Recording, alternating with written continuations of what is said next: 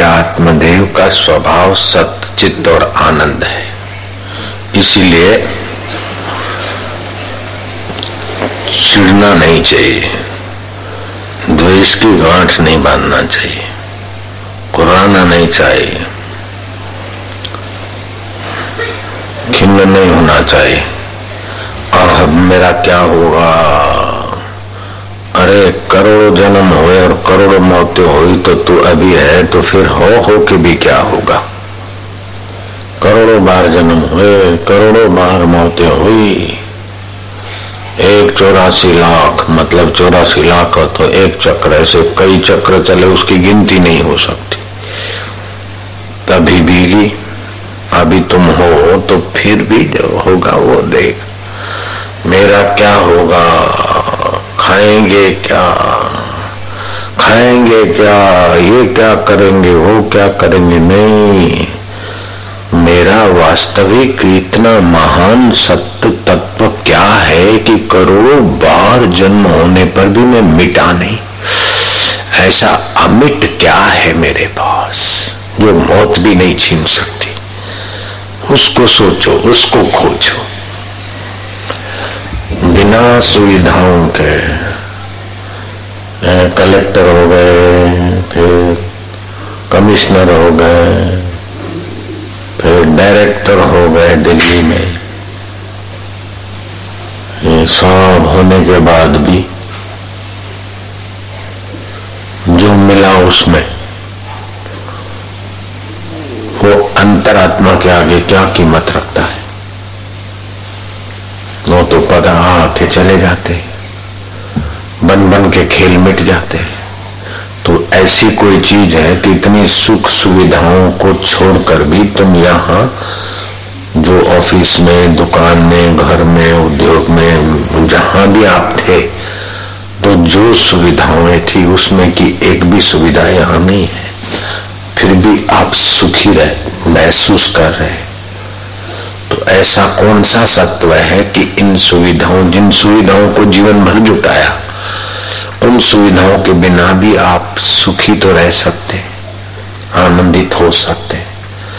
तो ये आनंद है सच्चिदानंद परमात्मा देव का। जो सत्य है उसकी मौत नहीं होती, मिथ्या शरीर की मौत होती। जो सत्य है वो चित्त है। और वो आनंद है। तो आपके आत्मदेव परमेश्वर सच्चिदानंद स्वरूप है। वही सृष्टि की उत्पत्ति करते, स्थिति करते और उन्हीं में सृष्टि चली जाती, लय हो जाती, फिर बनती रहती। जैसे आपके शरीर के हिस्से में कुछ बैक्टीरिया बने, कुछ मरे, दूसरे हिस्से में भी बने और मरे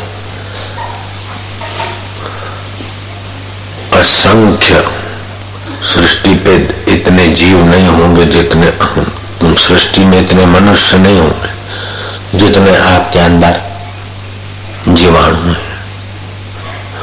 सृष्टि में इतने मनुष्य नहीं जितने आपके एक खोपड़े में, इस खोपड़ी में न्यूरॉन्स है। और एक खोपड़ी में दस अरब न्यूरॉन्स तो कितनी खोपड़ियाँ? पाँच अरब खोपड़ियाँ तो गिनने में आ रही है। ये तो मनुष्य खोपड़ी, ऐसे गाय की खोपड़ी में भी न्यूरॉन्स होते हैं, भैंस की खोपड़ी में भी शेर में, सभी में होते हैं। तो ये कैसे ये न्यूरॉन्स एक एक न्यूरॉन्स एक एक नक्षत्र की का प्रतिनिधित्व कर सकता है? इतनी शक्ति अपने में, आत्मिक शक्ति की भी ऐसी ऐसी शक्ति अपने में संजोए हुए। और ऐसी शक्तिशाली न्यूरॉन्स बनाने वाला तुम्हारा वो चैतन्य और ऐसे कई शक्तिशाली योगी जति पैदा हो होकर विलय हो जाते हैं। फिर भी तनिक भी नहीं घट होता है। वो पूर्ण मदा परमात्मा कैसा है। और वो पूर्ण मदा जो परमात्मा है, वो कहीं आकाश पाताल में नहीं है, वो मेरा आत्मा होकर बैठा है। उस आत्मदेव की कैसी महिमा है? ओहो हद हो गई।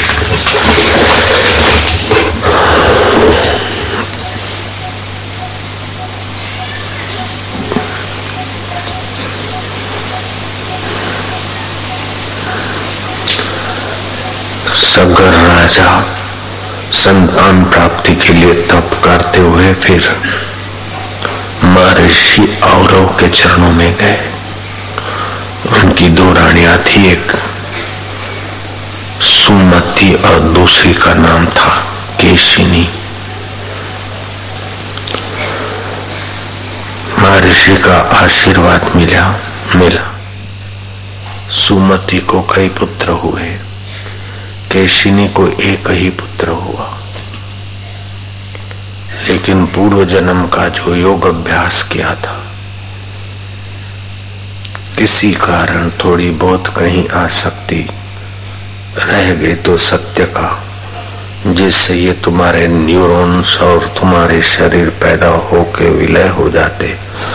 उस सच्चिदानंद का अनुभव करने में थोड़ी सी ममता, आसक्ति। ने दूसरे जन्म में गर्भवास का दुख दिया। और फिर पैदा होकर किसी दोस्तों से, मित्रों से स्कूल में इधर उधर परिचय बढ़ाऊँगा। न जाने कब फंस जाऊँ। वो बाल्यकाल से अगले जन्म का योग भ्रष्ट योगी।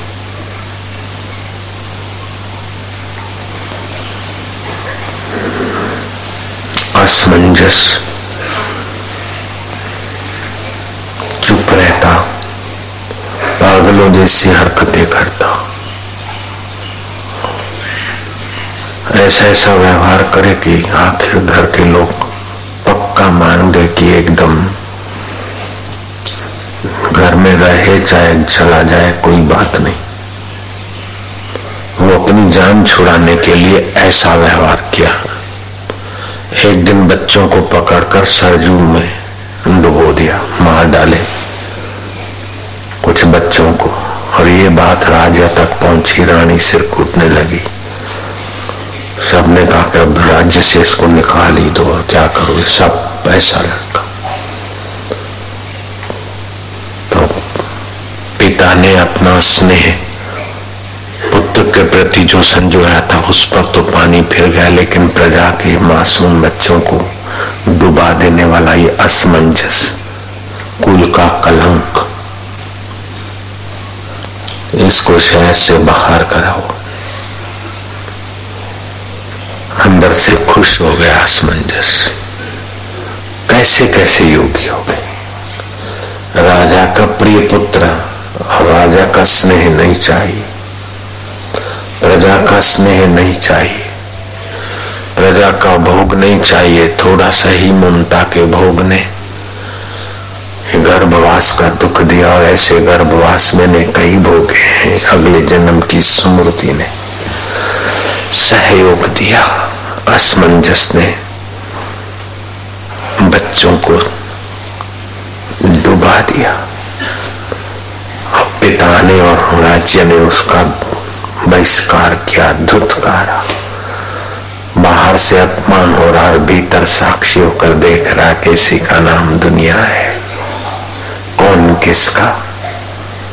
और दुत्कार होता है तो किसका होता है? सम्मान होता है तो किसका होता है? जो पैदा हो हो के मर जाए। इसी के सम्मान के पीछे कितनी बेईमानी और कितना कपट। इसी दुत्कार का बदला लेने के लिए कितना द्वेष और तपन। हाय अविद्या, हाय ना समझी कैसा संसार को लपेटे में ले बैठी है।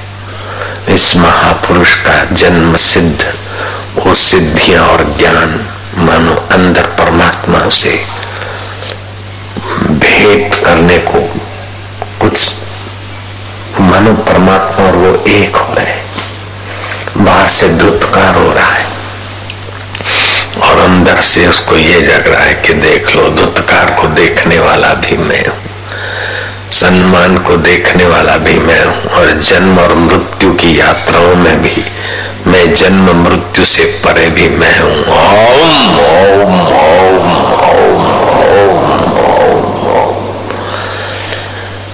ओम। इस योगी राज की द्वेष वृत्ति तो थी नहीं, मासूम बच्चों को डुबा दिया। ये पाप कर्म क्यों किए? अरे इसे महापुरुष पाप नहीं करते, लीला करते, लीला। राज्य से विदाई होने के लिए लीला की। तो लीला तो लीला है, नाटक तो नाटक है। जाते जाते सरजू में जो बच्चे सौंपे थे संभालने को। संकल्प से उन बच्चों को बुलाकर पिता के चरणों में रखकर अंतर्धान हो गए। मज़ा ताली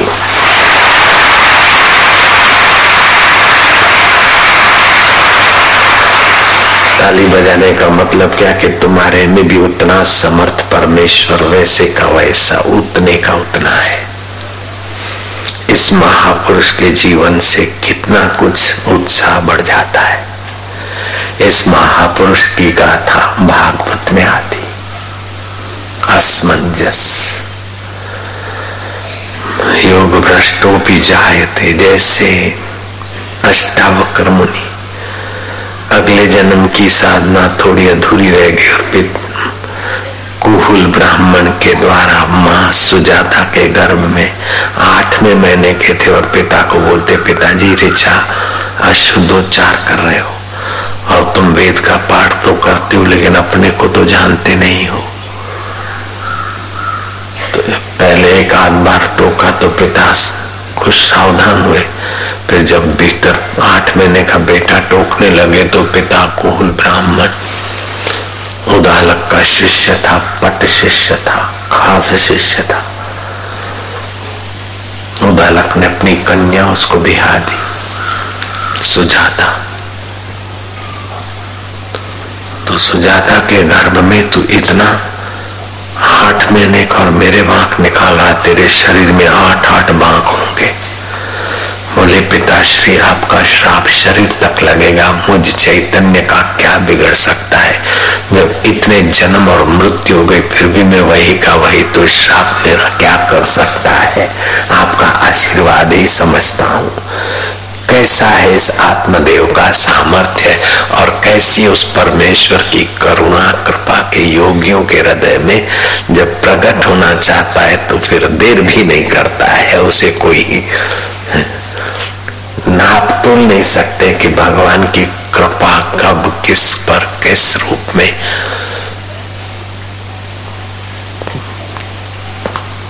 कृपा तो सतत है, लेकिन किसमें कहा चल के। तुम्हारी गति मती तुम ही जानी, नानक दास सदा कुर्बानी। तुम्हारी गत मत प्रभु, तुम ही जानो। हे परमेश्वर, हे देव, कैसे अष्टावक्र के हृदय में प्रकट हो गए? आठ महीने के भ्रम के हृदय में तो प्रकट होने में समर्थ है। हे देव, मेरे हृदय का कब्जा तू ले ले। मम हृदय भवन प्रभु तोरा। ताई बसे, आई बहुत चोरा। इन विकारों ने मुझे तुझसे दूर कर दिया। इन जागतिक आकर्षणों ने मुझे तुमसे दूर कर दिया।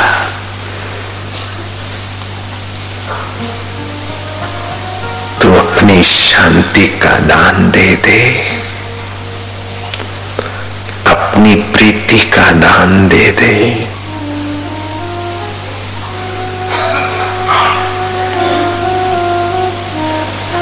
तुझ में विश्रांति का दान दे दे।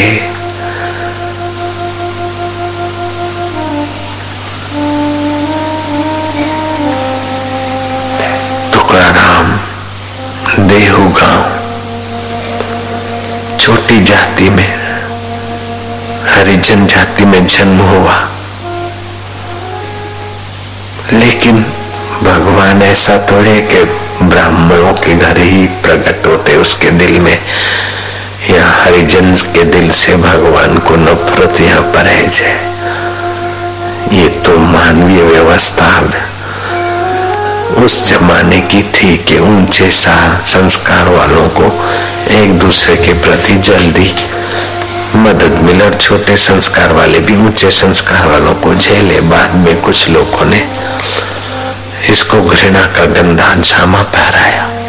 लेकिन बुद्धिमान ऋषि तो इस घृणा के जामे से बिल्कुल दूर रहते थे। श्री राम क्षत्रिय थे। निषाद को गले लगे। शबरी बीनन के बैर खाए। और मतंग ऋषि ने को अपनी पट शिष्या बनाई थी।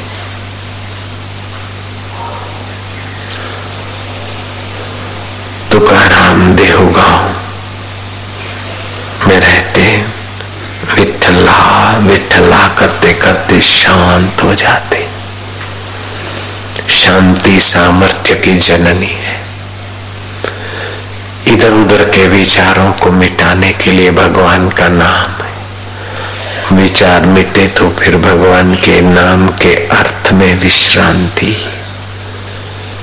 मानो आप भगवान से मिलने की रीत जान लो। कल्पना नहीं करो कि कोई दो भुजी, चार भुजी अष्टभुजी आएगा तभी भगवान हुए। ना। आपका मन शांत हुआ, संकल्प विकल्प रहित हुई तो रहित हुआ तो आप अनजाने में भगवत सत्ता के साथ निकटवर्ती हो रहे ऐसे पुरुष थोड़े ही समय में जो मन का भाव होता है, उसको पूर्ण करने की शक्ति उसी चेतना से ले आते आज दुनिया के बड़े बड़े जो विज्ञानी खोज के जगत में प्रसिद्ध है। वो भी प्रसिद्धि का या खोज की सफलता का सामर्थ्य उसी सच्चिदानंद से ही लाए। चाहे गेलेलियो हो, चाहे आइंस्टाइन हो, चाहे सुकरात हो, चाहे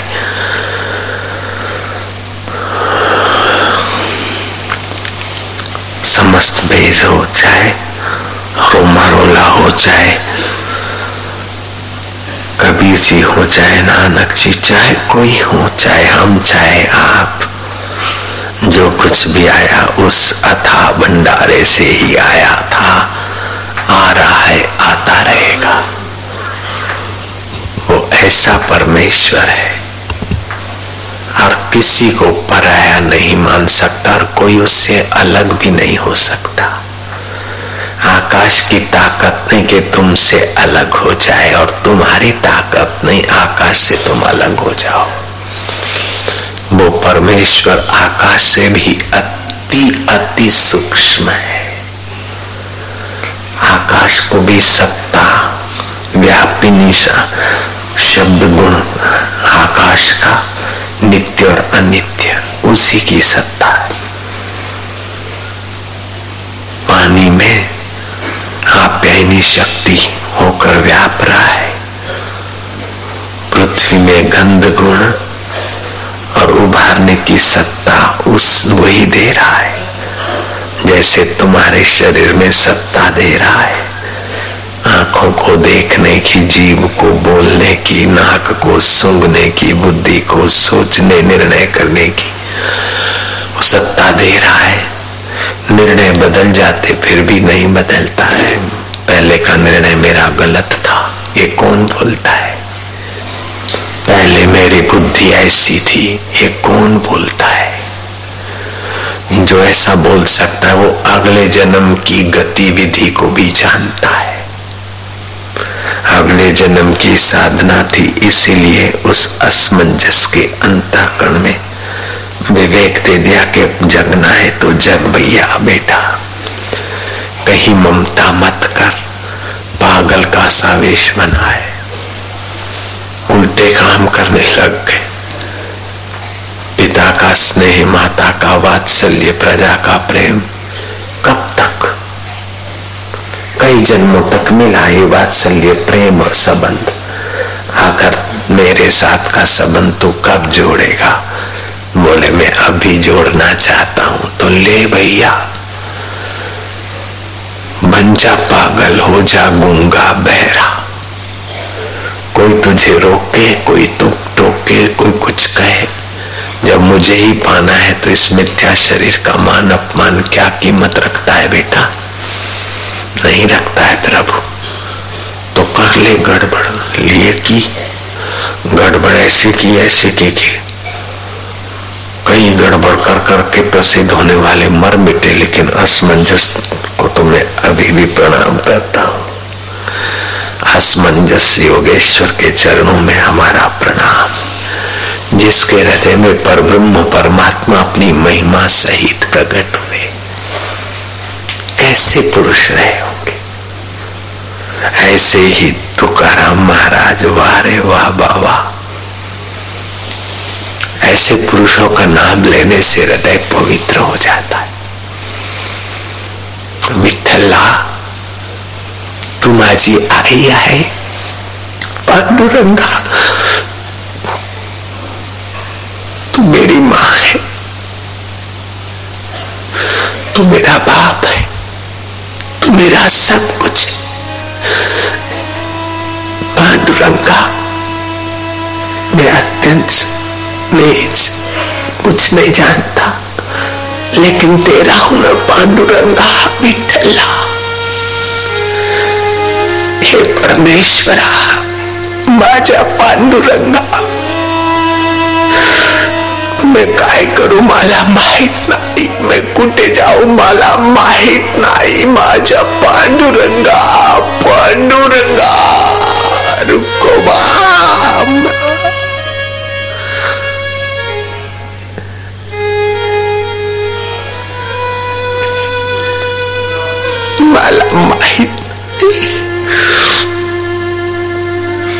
मैं पंडित नाही। मैं पठित नाही। मैं काय बोलून काय प्रार्थना करू कसा काय करू मैं। तुम्ही सकाळ तर मी तुमच्या उंगली पकड़ली है तुम्ही मला अपनी गोद में, पांडुरंग अपनी गोद में लेकर इस छोटे शिशु को तो चला। मैं उंगली छोड़ दूँ तो तू मेरा हाथ पकड़, मेरा पांडुरंगा विठला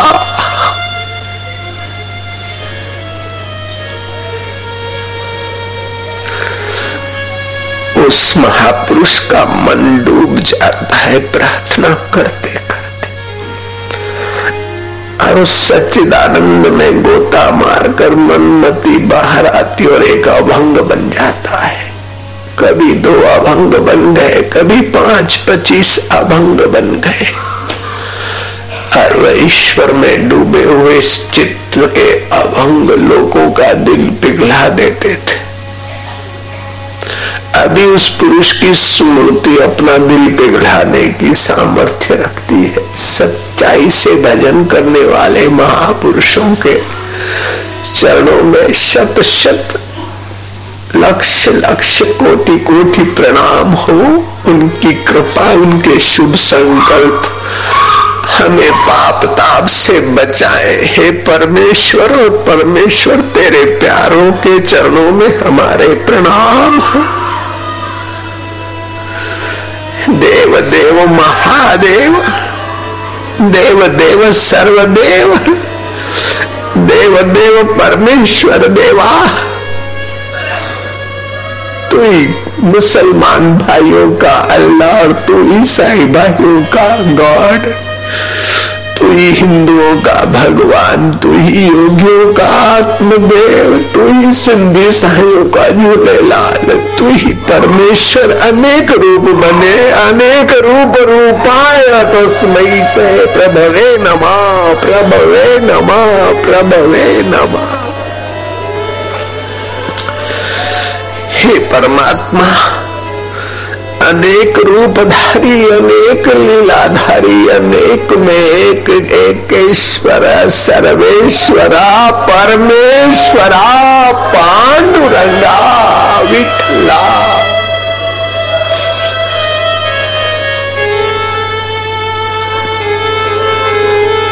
सतबुद्धि देवा सतप्रीति देवा सत्संग देवा पांड देवा ओ माझा मिठला रे.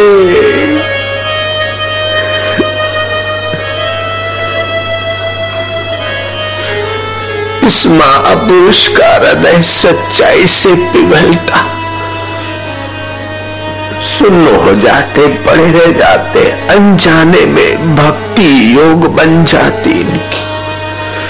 विश्रांति मिल जाती, पांडुरंग की पुकार पुकार से निसंकल्प क्षण आ जाती हो जब निसंकल्प क्षण आती है तो अथा सामर्थ्य, अथा सुख, अथा माधुर्य। दम्ब के आँसू पापमय होते, शोक के आँसू दुख और पापमय होते लेकिन प्रेम के आँसू, भक्ति के आँसू, विरह के आँसू, पुण्यमय आँसू, वे आँसू देखने वाले बड़भागी रहे होंगे। जिन्होंने उस सतपुरुष के पुण्यमय आँसू निहारे होंगे, उनको भी हमारा अभिवादन है।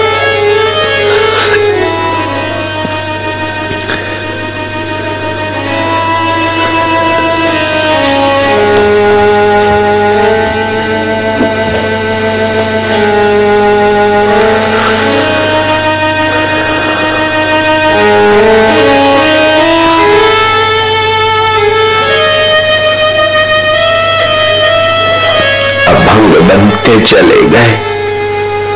भक्तों के भाव उभरते चले गए।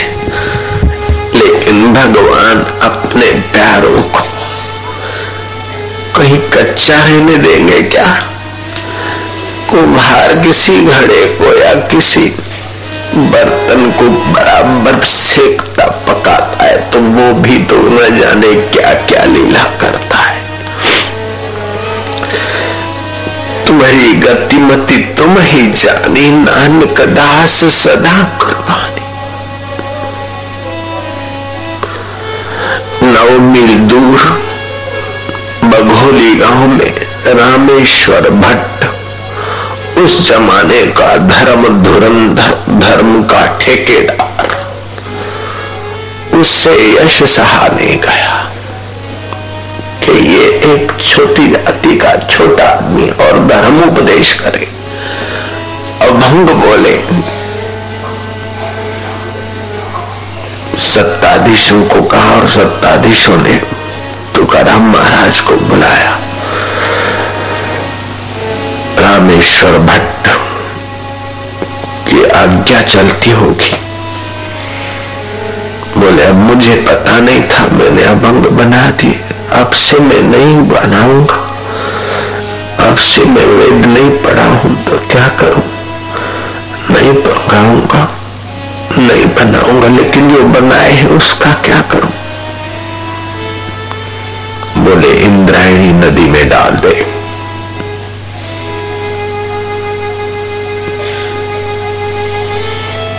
सत्ता और रामेश्वर भट्ट का प्रभाव। विठल रामेश्वर भट्ट और सत्ताधीश. के द्वारा तू ही करवाता है, तूने बुलवाए और तू डलवा तेरी चीज़ तो भी अर्पण करता हूँ. ये तो मानो सदपुरुष का हृदय था. अभंग निकले विरह में, प्रेम में पुकार में जो अभंग निकले, वो तो अभंग जिस दिन से निकले थे, वही तो हृदय तो था. लेकिन उस महापुरुष ने इंद्राणी में अभंग डाल दी। लो। कैसा बीता होगा उनके चित्त पर? सेठ का पैसा सर्वनाश हो जाए तो इतनी पीड़ा नहीं होती है जितना भक्त का, भक्ति भाव का खजाना। और यूँ अपने हाथों से बहाना पड़े। लेकिन हृदय को थामने का सामर्थ्य भी वही देता है। बैठ गए शिला पर। अन्न जल का त्याग कर दिया। तू अभंग फेंकवा दे, तू कुछ भी करवा दे तो अब ये शरीर भी तू ले ले।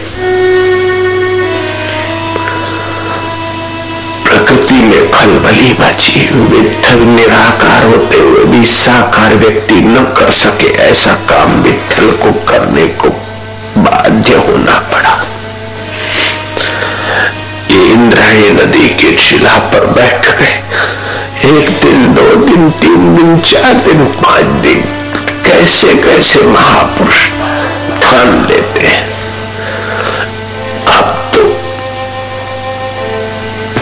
सर्वव्यापक है तो तेरे पास रख। हम तो जिस रूप में तुझे देखना चाहते, उस रूप में आते तो उठते, नहीं तुम नहीं उठते। जाओ माजा, विठला, तुम क्या मानते तुम्हारे दिल में? कैसी ताकत है मोहब्बत में, प्यार में? जो अणु अणु में व्याप्त है, उसको आज्ञा चलाते कि विठल? तू सर्वव्यापक आए तो क्या हो गया? लेकिन भक्तों के लिए तू साकार होकर जब तक नहीं आएगा, हम नहीं उठते। एक में दिन विठल आया बोले, तुका तुका तुका तुका तुका भेद पड़े तुकार महाराज को विठल